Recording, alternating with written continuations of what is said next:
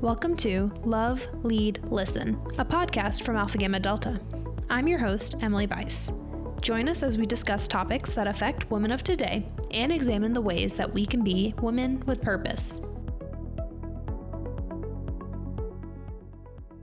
Well, welcome back to Love, Lead, Listen. Today we have Stacy Nadeau, who is a professional speaker, coach, and sorority woman.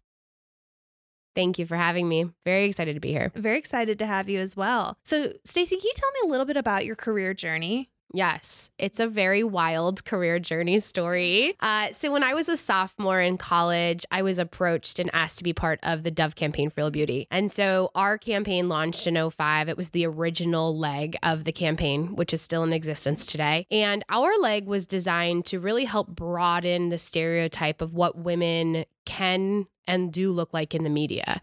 And our goal at that point was really to wa- like widen that stereotypical view of women only look one way in the advertisements we see. And so six of us, ranging in sizes 2 to 12, on airbrush and unretouched for the first time in advertising history. So it was a really exciting opportunity where I was able to what I thought at the time was going to be in a magazine for a month. I'm like, how fun is this going to be? Right.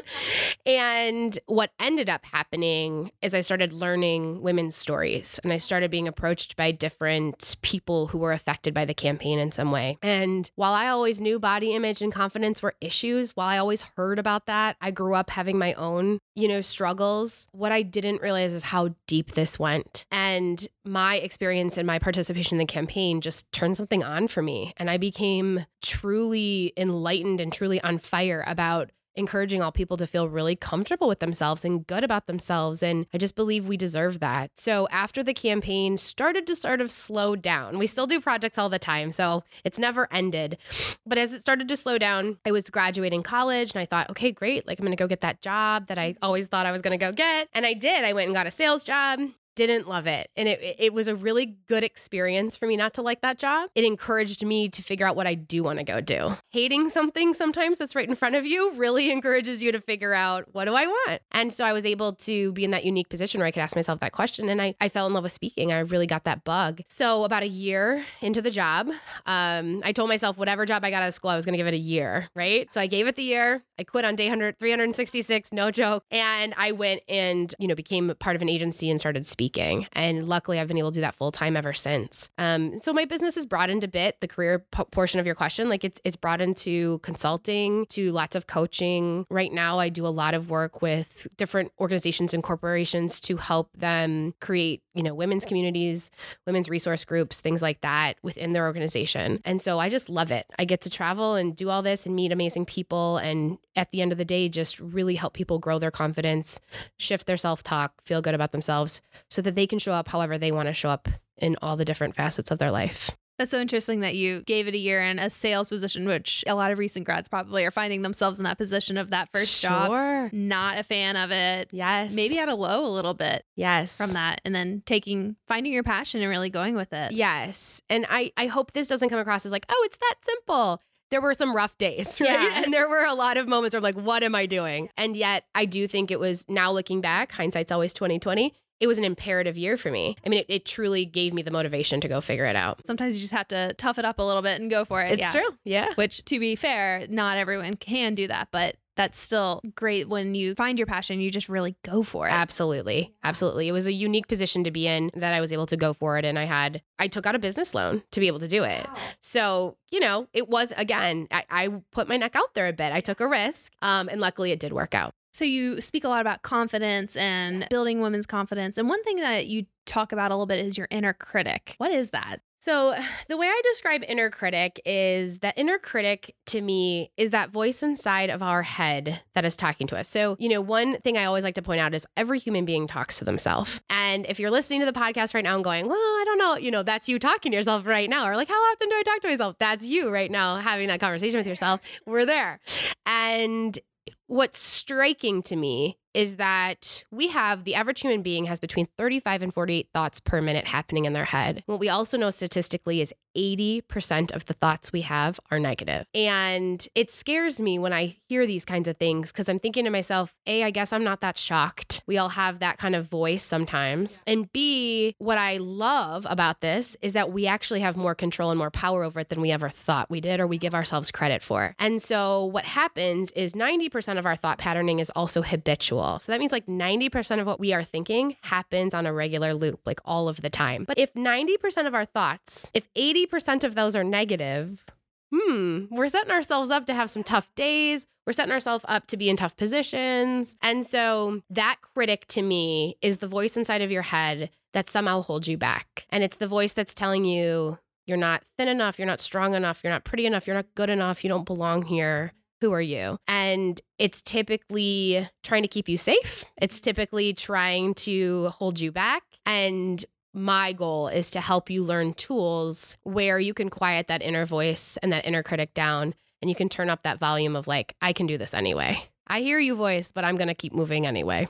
I like that, that I hear you, but you can keep going anyway, right? Yes. I think something unique about my messaging is, you know, I used to want to get rid of my inner critic. Mm. Anything I could do to get rid of that voice, I would have done. Anything. And I was having panic attacks in college and I was having a lot of anxiety in college. And so I was at a place where I would have done truly anything if you just told me, hey, do this, it'll get rid of the voice. That shuts it off. Yes. And what I had to learn over time is there is no getting rid of it. So, in fact, in my content and in my tools, I ask you to befriend your inner critic. I ask you to actually get to know your inner critic because at the end of the day, your inner critic, again, is trying to motivate you somehow. I just ask that you retrain your inner critic how to motivate you. Yeah. But I want you to get to know that voice. That voice is there for a reason. It's trying to help you in some way. It's it's it's showing you what you're scared of. It's showing you, you know, where you might need to open up, etc. So what's unique about my positioning is like, let's get to know it. Let's slow down a little bit and listen instead of staying on that autopilot, instead of staying kind of just up here. I'm fine, I'm fine, right? Kind of like how do we actually get to know the inner critic and understand where that voice is coming from. Well, that's something that getting to know your inner critic, it almost sounds like getting to know yourself, right? I think that's a beautiful way to put it. Yeah, it's true. I mean, in in in really getting to know your whole self, not just the parts we want to show and not just the parts we want to present, but what is all of me? And all of me has critic in me. All of me has judgment in me all of me has days I don't feel good. I want you to acknowledge those because the other piece about just trying to get rid of that critic is like you'd be shutting off a piece of yourself that still motivates you, is still a part of you. That's still a great part of you. I just want you to show up differently so it doesn't stop you. So when you talk about befriending your inner critic, I mean, you obviously can't go up to her and say, "Let's go to Starbucks." Yeah. How do you do it? So there's there's so many tools we could you know we could probably talk all day about them, but I think some of the biggest ways is to really kind of get to know your story. Um, in my opinion, the way I define your story is things you believe to be true about yourself, both positive, both negative. And the way I describe this is your story is like what you believe to be so true about yourself, it's unshakable. So for example, I think I'm a really good dancer. I grew up dancing. I love dancing. Yeah. So I always say, like, if somebody came up to me at a wedding reception and was like, "Oh, Stacy, like you're not doing too good at dancing," I'd be like, "Okay, come on. Like, did you see me out there? Right? Like, look, did you see my moves? Like, to me, it's unshakable. I'm a, I'm a good dancer. I love it. It's great. But if you, if I walked out of this room right now and somebody was like, Stacy, like I heard you weren't very good at math, I'd be like, "Oh, I know, right? I am not good at math. Not news to me. Right? Exactly, because I hold that story that I'm not good at math, and so for me it's it's kind of identifying those pieces you believe to be extremely true about yourself and fact checking them. Am I actually bad at math? Where did I learn that? Ask yourself some questions. Who's the first person that introduced that concept to me? Did I learn it on my own? Did somebody say it to me? You know, in my personal story, a second grade teacher told me I was bad at math. But it was it's still on me that I carried that story around with me and I let that story become part of mine. So the reason I ask you to kind of question it and fact check it is, are you holding on to a story that somebody handed you mm-hmm. that you're holding on that isn't actually true anymore or it's not something you want to carry anymore? Things like that. So fact checking is important, but also like do I want this? Is this serving me? Is me carrying around the story I'm bad at math serving me? Heck no. So I want to let that go. I want to be intentional about letting that go. I'm going to change my language. I'm going to change my thought patterning. I'm going to find people to support a different story, which is I can do math. I'm good. Am I the next world's smartest CPA? No, but I don't need to be. I just need to be okay enough, right? And so that I think that examining that story is a really good place to start. I also think thinking about your power and how much power you hold. I think we as people, specifically, I think we as women forget how much magic and power we hold and how much we have. And I always think about power as like I think about it in a jar and it like sits in my gut and I visualize it in my gut.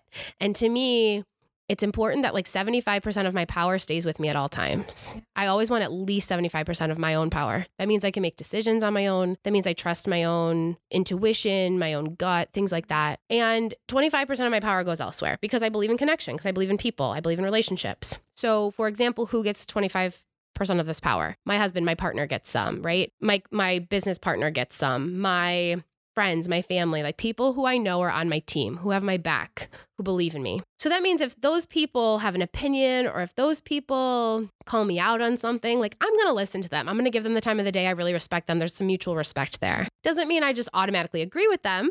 Doesn't mean any of that. It just means I have mutual respect. I'm listening to you. But I really like this concept because it helps me visualize like how can I stand on my own and how can I have my confidence and how can I befriend this this inner critic because if I'm befriending the inner critic I can hold on to my power. So I always say too, if you're right now listening to this podcast and you're like, wow, man, where have I given my power to? Right. And you might be thinking like an old romantic relationship or partner, or you might be thinking about like an old boss who really upset you or something. I want you to like visually go take that power back. Like, don't leave power with people who are no longer in your circle or who no longer respect you or give you that respect. Now, I say this to a lot of people, and people are like, What do you want me to do? Like, show up on the door of my ex, you know, partner's house and be like, Give me back my power. And I'm like, Heck yes, if that's what helps you. And no, I'm kidding. Don't do that. But visually kind of remind yourself, like, pull all that power back in with you. You know, the way we grow the confidence, the way we actually work these tools is to make sure we're keeping that with us, yeah. reminding ourselves of our magic. I've never thought of it that way of like, how is your power distributed? Because thinking through like my own life is like, oh crap, where is my power right now?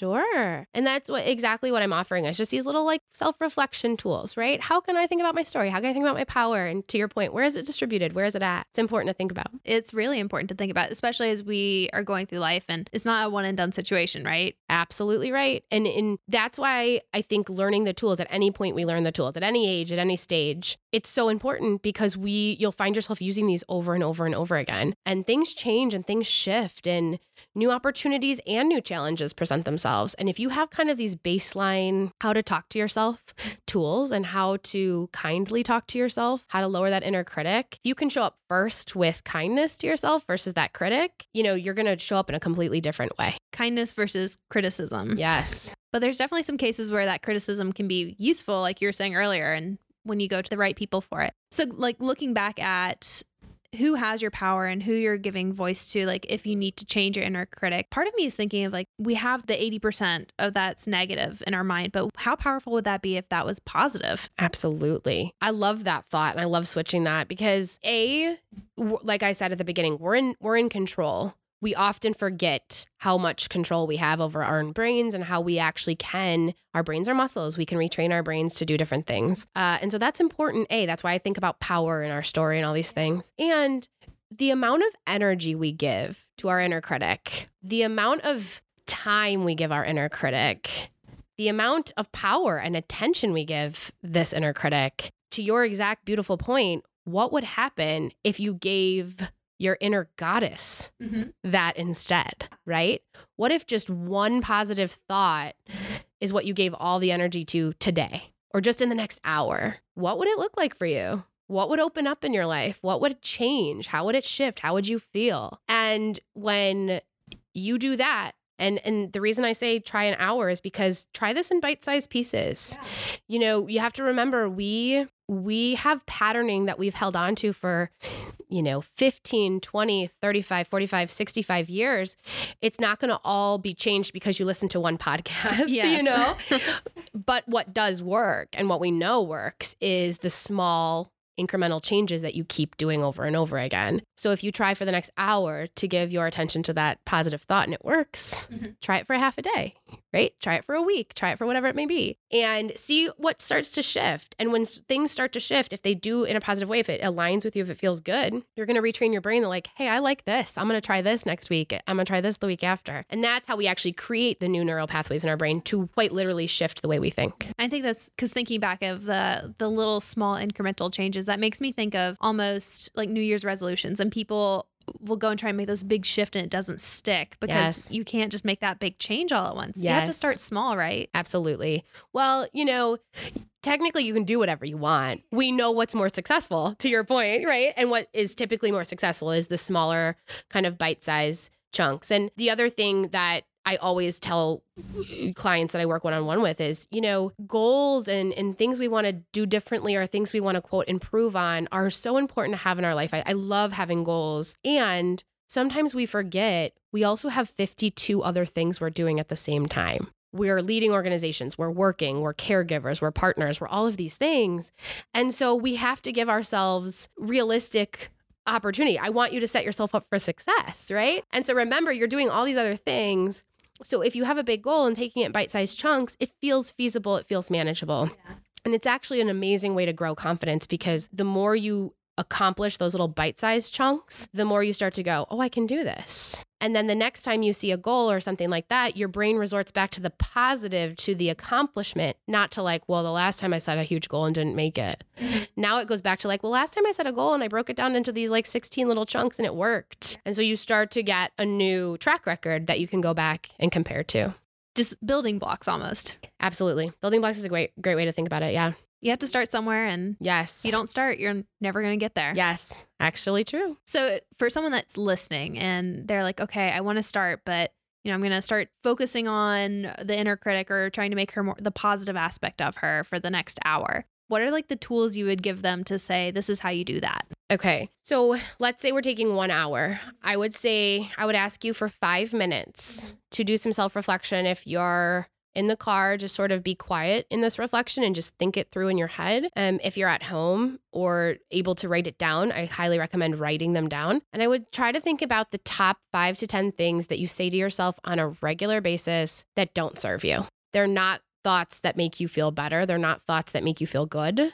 They're typically thoughts that are tearing you down in some way or playing on some sort of insecurity in some way. So, those top five to 10 things that don't serve you, I want you to really sit with them. I want you to acknowledge them. I don't want you to just throw them out. The thing here is, is remember they are trying to serve you in some way. You're having some sort of emotional reaction to these thoughts for some reason. But I want you to sort of do a very quick fact check. Like, I don't think these are serving me. And I want you to come up with just one or two calm, loving statements that you can sort of work on replacing them with. Here's how it works you're not going to just magically stop thinking those thoughts because you wrote them down. And I know this. But the next time you find yourself sort of going through that list or resorting back to that negative, that knee jerk sort of statement that's not serving you, I want you to just calmly say to yourself, I hear you, inner critic. And you can name in the inner critic. You can say your own name. You can, however, you show up with your inner critic. I hear you. I know you're trying to help me, but that's not serving me today. And then I want you to, or even right now, or in the next five minutes, that's not serving me. And then I want you to replace it with one of those like positive things you believe to be true about yourself. And you just do a very quick shift. It's not always going to be super easy, and I get that, but it is simple. The formula is simple. Doesn't make it super easy, but it is a pretty simple formula that we can really, it's tangible. We can do it starting right this second. Um, and it's important to try. And I promise the more you exercise this, the more it becomes just a natural flow and you don't have to think so much about it. Well, it's one of those things of not beating yourself up if you don't get it right. I think that's kind of something where we, especially as women, if you mess it up, you're like, cool, done, doesn't work. Yes.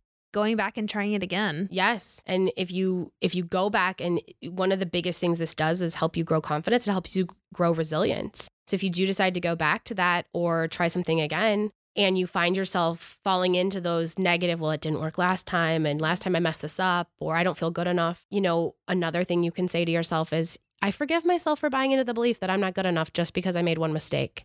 I forgive myself for buying into the belief that I'm not good enough because this didn't work last time. And then you can keep moving. And that we know too, showing up and forgiving yourself, even though it can sound a little interesting the first few times you say it to yourself, is really important because it kind of just does this mental shift where I forgive myself for buying into that. I'm acknowledging that that's not true and I'm moving forward in a different space if you're finding a pattern here, most of my tools, most of the tools that work are about choice. They're just about slowing down for us to make a different choice. And I think that's something that it takes a lot to do. Sometimes slowing down, that's a choice in itself. Absolutely. I could not agree more. Again, I make this stuff sound as simple as I possibly can, but I know it's not the easiest thing on the planet. It can be done though. It, and it's amazing when it does happen. I just love the idea of you can reprogram that voice in your head. And to me, the motivation would be what are the great things that you can do without her there or her saying nice things to you instead? Absolutely. You know, one of the one of my favorite quotes that I butcher every time, but it's like, you know, what if I fail? And then it's like, darling, but what if you fly? Yeah. Right. And so it's like, what, again, to your point earlier, why fill the space with worrying about all the things that could happen that are wrong or bad or what we don't want? What if we daydreamed about all the amazing things that could come, all the amazing things we could create? One question I have though is do we fully want to get rid of like everything critical? Because in some cases, maybe like we said earlier, it's telling you things about yourself. Are there some situations where you're like, okay, I want to keep like a part of it, or maybe reevaluate your thinking of those critical things? I think this is an amazing question. The way I look at this, some people call this inner criticism, like positive inner criticism, things like that. I call it inner reflection. I think there's a huge difference between reflection and criticism. So when people will say to me, Well, I hear you about the inner critic, but what if the inner critic's right? What if the inner critic's telling me something that I do want to work on? And to me, that's what the question I always ask the inner critic if I'm on that fence is is this thought serving me? And for me, it's like, hmm, I didn't treat Sister Sally the way I would have liked to treat Sister Sally the other day. And it's been on my mind and I'm thinking about it. Well, it might sound like an inner criticism, but it actually is a self reflection. Like there's something in me morally that's like, ah, I wish I would have said something different to Sister Sally. And for me, is this thought serving me? Yeah, it's making me a better person because I'm thinking about how I treat other people. Okay. So then the difference, the second part of the difference is in reflection, you go do something about it. You go to Sister Sally and you say, you know what? I'm, I'm feeling uncomfortable about what I said the other day or how I treated the situation. You know, I'm sorry about that. And here's what I meant to say. For example, if it's criticism, you're often just ruminating. There's nothing to do about it. It's probably not true. Things like that. So the reflection and the criticism to me are two separate voices. And while they can get confused with one another, that's the question I ask to try to determine which side am I on right now, the reflection or the criticism. Yeah. I think that's a really great distinction to make too, because again, we're all human. 100%. We're not perfect. There's always going to be things to work on. And it's so important to be able to identify when, okay, this is a reflection versus this is just being mean to myself. I agree with you completely. Yep. Beautifully said. Well, Stacy, we're at the point in our podcast where we like to ask our guests this one question. Okay. Which is, what is your purpose? My purpose is helping humans uncover and grow their confidence. I want to say specifically women. I love working with women the most. And to me, my purpose is helping remind women how magical they are. It's something that a lot of women need reminding of too. Yes, I know. Unfortunately, I always say that I want to put myself out of business. Like I, I and I, I love my work, but I really want this to no longer be an issue to the point where people have to hire me to come speak or coach or whatever it may be. I would love to put myself out of business. I would love. I think this world would be monumentally different if like women just remembered even just ten percent more of their magic. Uh, so that's my purpose. That's my mission. I'm going to help more women remember their magic. And what a great purpose and mission. Thank you. I love it. Thank you so much for sharing that. Absolutely. Appreciate it. So, Stacy, if anyone wants more of you or more of your content, how how do they get in touch? What are your handles? All that fun stuff. Absolutely. So the best place to sort of just keep track of overall things is stacynadeau.com. That's N A D E A U. And then Instagram is where I have the most fun and play. So Stacy L Nadeau is my handle there. And that's where I throw a lot of content and tidbits. And if you're a quote person, I love a good quote and things like that. Who doesn't love a good quote? I know. Sometimes they really help. Do you have a favorite quote? I have too many favorite quotes. There's no such thing. Yeah, you're I think you're right about that. Probably right now, the one that's sitting on my computer is, well, nevertheless, she persisted. And she believed she could, so she did. And those are just really, to me, they get right to the point and they help me remind myself, like, go, you got this. Short and sweet. Short and sweet. Well, thank you so much for tuning in for another episode of Love, Lead, Listen. That's all for today. See you next time. Love, Lead, Listen is recorded and produced at Alpha Gamma Delta International Headquarters and is generously funded by the Alpha Gamma Delta Foundation. Episodes are released every two weeks, so make sure to follow us on Apple Podcasts, Spotify, or wherever you listen to your podcasts so you don't miss out on any of our episodes. If you like this show, make sure to rate us five stars on iTunes and don't forget to share it with your friends. If you have an idea for a future episode or any other feedback, send us an email at podcast at alphagammadelta.org. I'm your host, Emily Bice, and that's all for today. See you next time.